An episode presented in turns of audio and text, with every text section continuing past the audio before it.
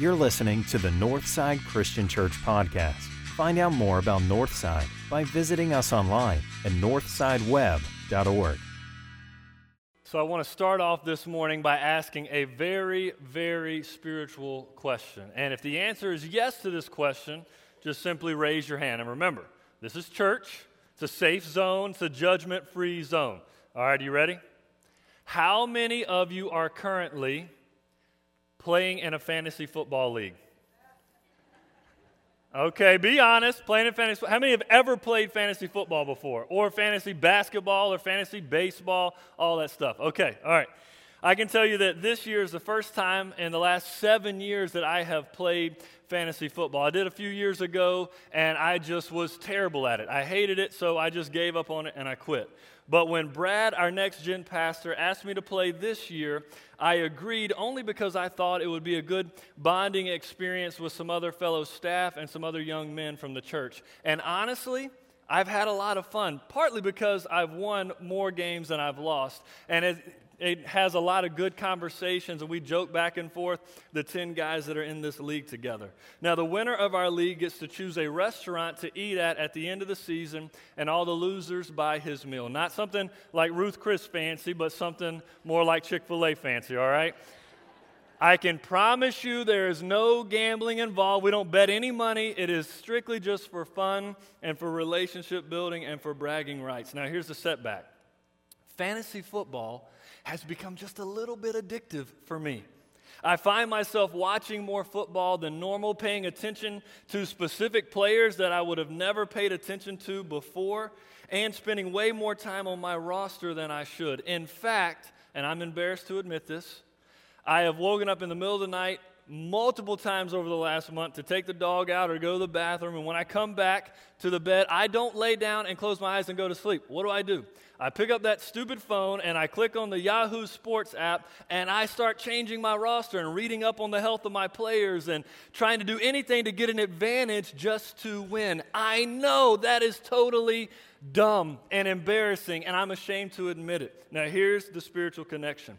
As I was lying in bed at four a.m. just two weeks ago, changing my roster, I had a revelation. A very humbling question came to my mind that caused me to be embarrassed and to shut my phone off in disappointment. And the question is this: what if I spent as much time on spiritual growth as I do on fantasy football? And that's a question that every single person in here can ask, even if you don't play fantasy football. Fill in the blank with whatever that thing is that consumes your free time. What if I spend as much time on spiritual growth as I do on shopping or watching T V or playing sports or going to the gym or browsing social media or working overtime? What impact would that make in my life?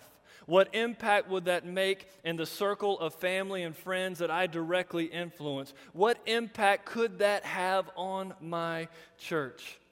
And I want you to understand that none of these extracurricular things are bad or sinful. Fantasy football is not bad. Shopping is not sinful. However, they do consume our time, precious time that we could be spending on intentionally growing as a disciple of Jesus. We continue today in our series called I Love My Church, and our goal is to help you understand and put into practice four very tangible ways that you can love Jesus more so that others can see our love for Jesus and in turn love his church as well. I want to say that again because it's very crucial to understand for this series. Our purpose, our goal is to share with you four practical, tangible ways that you can love Jesus more so that others see your love for Jesus and in turn love Jesus but also love his church.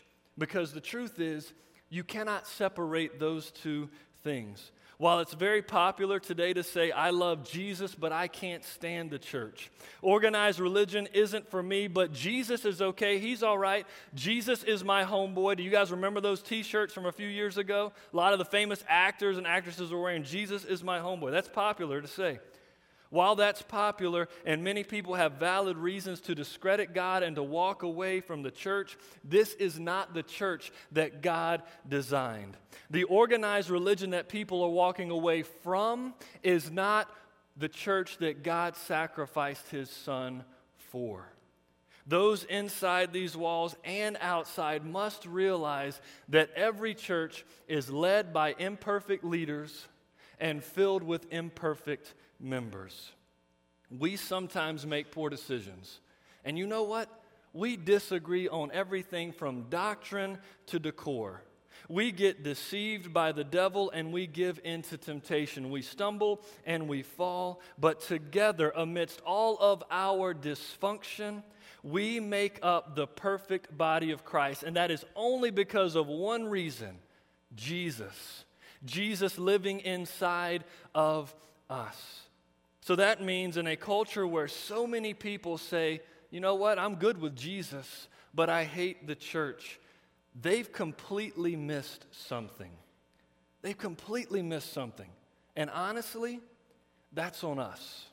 That's on those of us who claim to be followers of Christ. Here's why. It is our job as followers of Jesus to help them connect the dots. When we do this, we will help those who are lost, the people who are disillusioned with the church, those post-Christians who grew up in the church all the way through high school, but then left in college and didn't come back because they saw there was a big difference and they were hypocrites. We will help those who are ready to throw in the towel, that are on the fence. We will help them see that Jesus and the church are not divided, but Jesus and the church are one. And hopefully we can get them to say, I love my church. Last week we learned the first practical step to do this is to love radically. That's what Robin talked about, loving radically. This morning we're going to look at spiritual growth. And as we read throughout Scripture, we find that disciples of Jesus grow intentionally. We grow intentionally. Now, there's on the backside of your programs, there's a whole lot of blank space. We didn't do the fill in the blanks. We're not going to do that anymore. We want you just to write down whatever you feel that you want to write down. If I say something or whoever's up here says something that stands out to you, jot it down so that you remember it. Maybe this is one. Disciples of Jesus grow intentionally. Because when we grow intentionally, it has a positive impact on us as well as everyone else around us. And this is another connection point between Jesus and the church. So this morning, I just want to simply encourage you by sharing three simple ways that you and I can grow intentionally in our faith. So if you've got your Bibles, go ahead and turn to Colossians chapter two. Colossians chapter two, we're going to start in verse six. You can use your Bible apps on your phone, or you can follow along on the screen. Colossians two, starting in verse six, here's what the Apostle Paul says. So then, just as you received Christ Jesus as Lord, continue to live your lives in him, rooted and built up in him, strengthened in the faith as you were taught, and overflowing with thankfulness. See to it that no one takes you captive through hollow and deceptive philosophy, which depends on human tradition and the elemental spiritual forces of this world, rather than on Christ. Now, I want to draw your attention to that phrase in verse six. Continue to live your lives. Continue to live your lives. In the Greek, that is one word. It is the word peripateo. Peripateo, and it means to walk. Continue to live your lives, to walk, or carry on. Persevere, don't quit, don't give up, don't give in. Paul's encouraging the Christians in Colossae as well as us today to continue in the faith that has already begun in our lives. The mental image is of a well-worn path that you make by consistently living for Christ. A well-worn path is what he's talking about. We want to walk daily with Jesus and create a clear path for others to follow. So in other words, when people observe your life, they should see a path to Jesus. When people observe your life, they should see a path to Jesus. Can that be said of you? Can people go where you go? Do what you do. Say what you say. Live how you live and end up at Jesus. Can they walk a mile in your shoes and end up at Jesus. If we want others to love the church by observing our lives and our love for Jesus, then we must peripateo. We must walk in, continue to live our lives in Him. And that begins by choosing to grow intentionally. And here's how we do that. The first way, we must be rooted in Jesus. That's what verse seven says. Paul says, be rooted in Jesus. Think of a sturdy tree with its roots that have extended deep and wide. The deeper the roots, the stronger the tree, so that when the wind and the rain and the storms and the fires that we just sung about, the fires of life come our way, we will not sway back and forth, but we will remain strong and sturdy. We must be rooted in the soil of Christ and daily nourished by Him, which would result in good fruit being produced. Here's what Jesus says about fruit.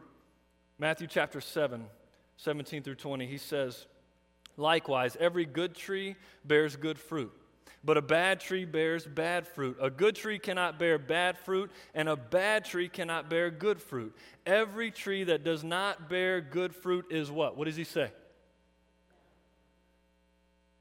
Cut down and thrown into the fire. Thus, by their fruit you will recognize them. In the last year, last eight months, Bree and I have had three trees fall in our backyard. We've had a cedar tree, a hickory tree, and an ash tree all fall down. And then just two weeks ago, we had to have two other ash trees taken down because they were all in danger of hitting the house. Now, all five of these trees had something in common. What was it? They were dead. They were all dead trees. Dead trees are dangerous and unproductive and are only good for one thing. What is it? Firewood. Yes, they're only good for firewood. So I got plenty of firewood now, but the point is this. Don't be a spiritually dead tree. Look at your neighbor and tell him, don't be a spiritually dead tree. Because a dead tree is good for nothing but firewood. Nobody would want to attend or love a church that is full of dead trees. Why? Because people are drawn to life. We're drawn to vibrance. We're drawn to health and hope and strength. And all of these are things that we have if, if we remain rooted in Christ. So what kind of tree are you? Are you alive? Or are you dead spiritually? If you are living, what type of fruit are you producing? Who are you sharing that fruit with? Are you productive because your priorities are rooted in the soil of Jesus? Or are you being swayed back and forth by the world? Are you about to fall over? When the storms of life attack, are you being uprooted because maybe, just maybe, your faith in Jesus is not as deep as it could be? There are many ways to remain rooted in Jesus, but I think the most important thing that we can do is to spend quality time with Him. Quality time with Jesus is the most important thing we can do. Multiple times throughout the Gospels, we read that Jesus retreated from the crowd. He pulled away from His disciples just so that He could be with His Father. Mark one thirty-five tells us that very early in the morning, while it was still dark, Jesus got up, left the house, and He went off to a solitary place where He prayed. The next few verses state that everyone wanted Him. He was needed at work. He was needed by His friends. He was needed by strangers, but that did not stop Him from getting up and leaving them. It didn't stop Him from hitting the pause button and spending time with God. You see, regardless of the pressures that were around Him, Jesus understood that the most important thing He could do was to spend time with His Father. And it's no different for us today. I know I know that we all have quotas to meet and papers to write and people to visit and problems to solve. But the one thing we need most before any of that is to be with Jesus. So make sure that you are setting time in your day to do just that. Now, it may be in the morning time, just like it was for Jesus. That's personally when I like to have my quiet time with God, is in the morning before the day gets started. Maybe you're not a morning person. Maybe you can't function before coffee and before nine o'clock. And if that's you, okay, spend some time with Jesus during your lunch break. Or maybe it's in the evening time once everything is kind of settled down. Whatever time you can find, spend it with Jesus, as long as it is quiet, quality time with Him. And what we do during that time, it can vary, and that's okay. Some days we'll read and just meditate on Scripture. Some days we'll pray and have a conversation with our spiritual dad about what's going on in our lives and how uh, we can live better for Him, how He can help us. Some days we may just simply turn on Spotify and listen to some Christian worship music and let the words inspire us to grow deeper in our faith. Some days we may fast from food and technology so that we can focus more intently on Jesus.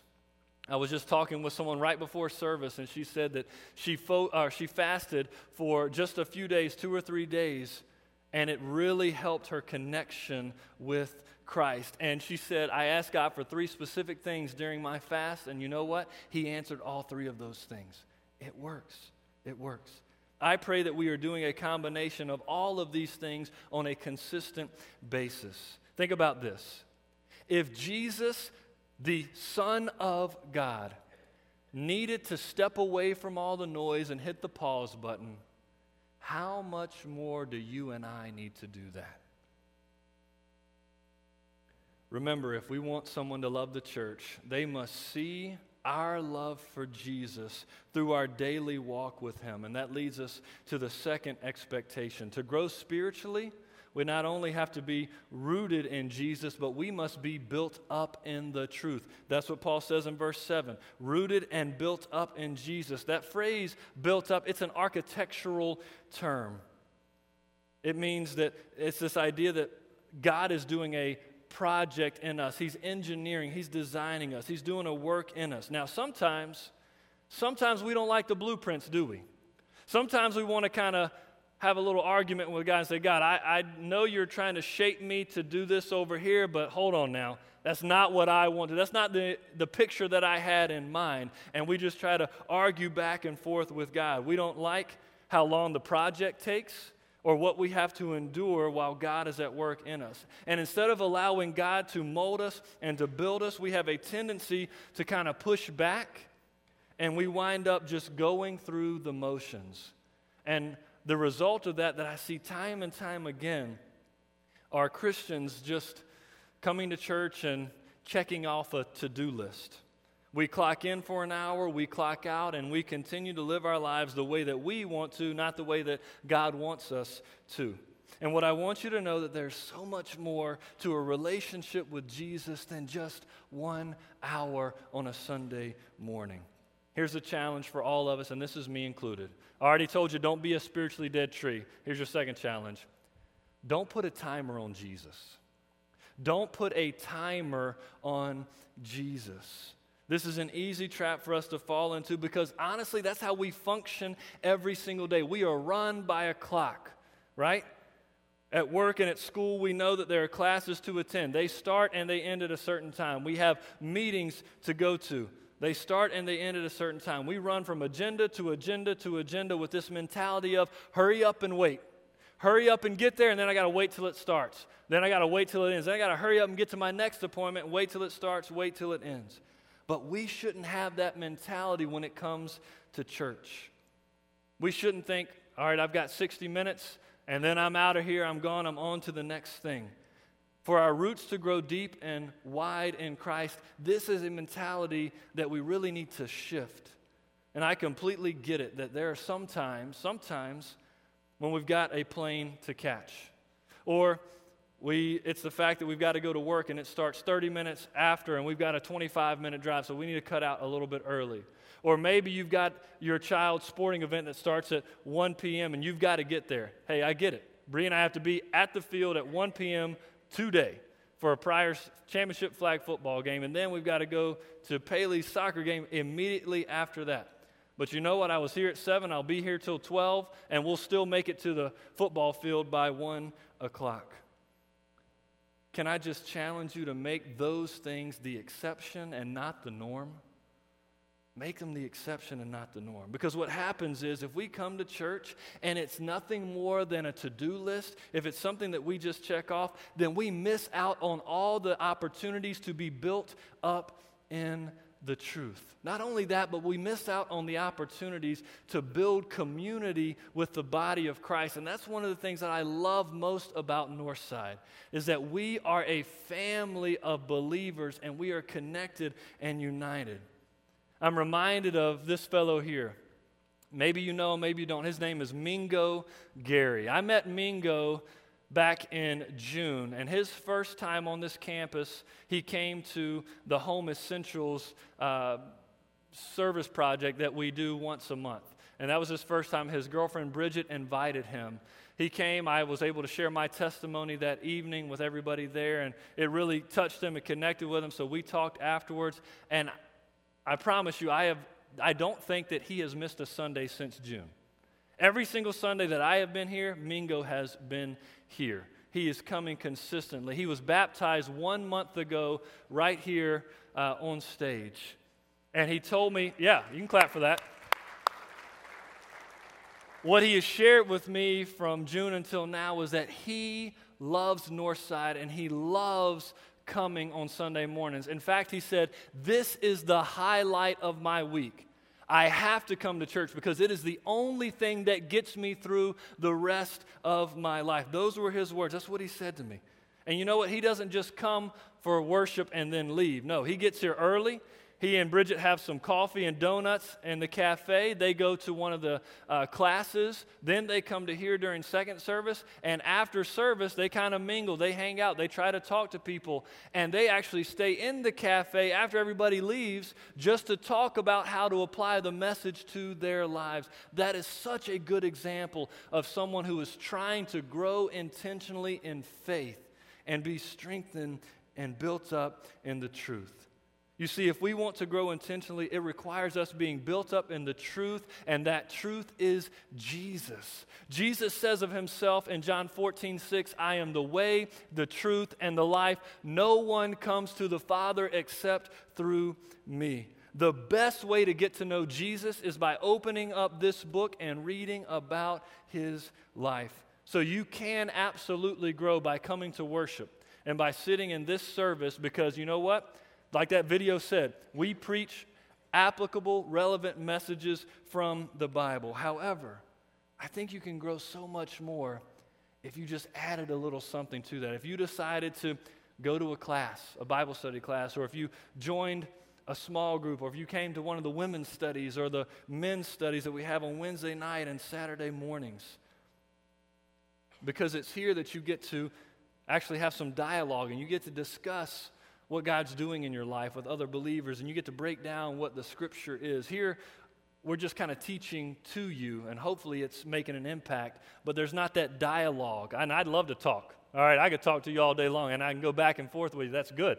But I can't do that on a Sunday morning because we're limited here, but you can do that elsewhere in a small group or a class setting.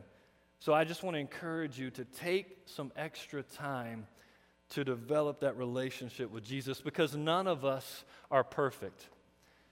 Have any of you heard of the name Billy Graham? Anybody know Billy Graham? He's one of the greatest, most influential pastors in the last hundred years. He passed away last year, and his wife, Ruth, passed away in two thousand seven. And I heard a story just before Ruth died. As they were driving through North Carolina, headed to their home, they came to a section of road that there was some heavy construction taking place. And what usually would take them about three minutes to zip through actually took them more than twenty. And as they neared the very end, there was a construction sign, and Ruth read that, and she told her husband, Billy, she said, I want that on my gravestone. You know what it said? It said, end of construction. Thank you for your patience. And true to his word, this is Ruth Graham's gravestone. And right at the bottom it says, end of construction, thank you for your patience. And that's what we are. All of us in here and outside of these walls, we are all a work in progress. We are all a construction zone. Some of us are more messy and complicated than others, and that's okay. Some people just take longer to develop their testimony, and that is fine. Honestly, it doesn't matter. What matters is that through faith, we trust in God to do the work. We trust in Him to be the builder, the construction project manager. We trust in Him to be the potter, and we are the clay. Our job is to, to submit to His will and His authority and let Him work. Paul says in Philippians one six, "He who began a good work in you will carry it on to completion until the day of Christ Jesus." Believe it or not, He's working in your life at this very moment. Maybe He's in the process of taking you from a skeptic to a strong believer. Maybe you are a person of fear, and He is molding you and shaping you into a person of faith. Maybe you're a person filled with doubt, shame, regret, and you think, "I'm too far gone. I'm out of Jesus' reach. Church isn't for me." You're wrong. Because the truth is, church is for you. That's why Jesus bought the church with His own blood, because you are worth it. You are worth it. He wants you to be in His family. He sacrificed His only Son for you. There's no place that you cannot run, that God can't find you. There's no place you can hide where Jesus' love will not reach. You are worth it. So if you want to grow intentionally, you have to be rooted in Jesus. You must be built up in the truth. And lastly, you must be strengthened, and I must be strengthened in the faith. Just like our muscles, our faith can weaken if we're not active. We've already mentioned ways to strengthen and flex our muscles: quality time with Jesus, diving into His Word, attending church and classes and small groups, fasting, praying, listening to worship music. All of these are ways that we can be strengthened in the faith. But there's one I just want to quickly touch on, and that is service. The best way to flex our spiritual muscles, in my opinion, is serving. And Robin's going to spend all next Sunday talking about that. Service. You can serve in the church. There's lots of opportunities. You can serve outside of the church. Either way, be sure to flex your muscles for Jesus, because He tells us Himself in Matthew five sixteen, "Let your light shine before others so that they may see your good deeds and glorify your Father in heaven." It is not about us. We do not serve to bring us glory or credit. We serve so that people see our lives and our walk, our peripateo. All right, sounds like Harry Potato. They see our peripateo, our walk with Christ, and they praise God for that. So how could your life be different if you were intentional about spiritual growth? I know believers who have been in church for ten, twenty, thirty plus years. I could name names, but I won't. I know people who have been in church for thirty plus years, and all they've done for thirty years is show up for one hour on a Sunday morning. Friends, that is not a relationship with Jesus. And I'm going to sound heavy-handed here, but it is not to put you down. It is to wake you up. All right? If you only spent, worked one hour at your job all week long, would you still have a job? No. If you were only to focus on your spouse for one hour a week, would you still be married? No. The same is true with our relationship with Jesus. So if that describes you, would you please, please, please take another step? Just take another step. Maybe for you, that next step is coming two hours on a Sunday morning and deciding to join a class, or go into a midweek small group. Maybe for you, that step is in your marriage. You decide to start your day or end your day by praying with your spouse. Not just for your spouse, but praying with your spouse. Maybe for you, that next step is going on a mission trip. We offer at least three a year here at Northside. And if you can't physically go, maybe a step for you is to help somebody financially afford to go on a mission trip.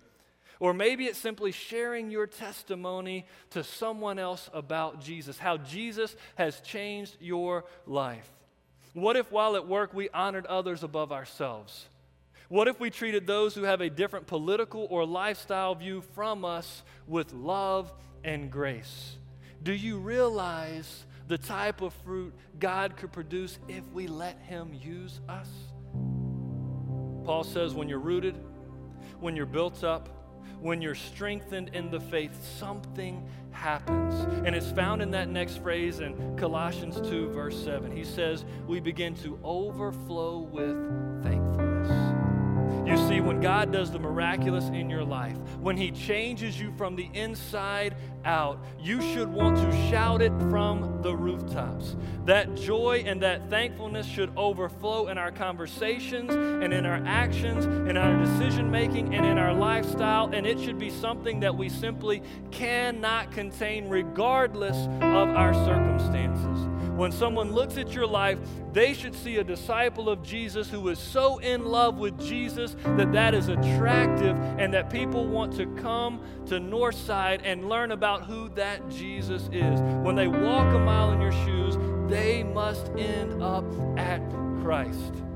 And it's that type of person who can have the impact on the world and change this mindset of, I hate church, but I love Jesus. No, it's that type of person that can say, I love Jesus and I love my church. So if you're here this morning and you're a skeptic, or maybe you're that person I described earlier, you've been on the fence, you've had one foot in and one foot out for a long, long time. Maybe you're a doubter. Maybe you're a person of fear. I just simply want to ask you, give God a chance. Let Him work in you. Let Him move through you. Let Him mold you into the person that He wants you to be. And if that requires questions, okay, I'm here. I want to talk to you. I want to hear what you've got to say, and we can look at Scripture and figure that out. So we're going to sing a song here, and if you have a decision to make, if you have questions to ask, please come. There are people that want to talk to you and pray for you right now. So please stand with me as we close out with this song.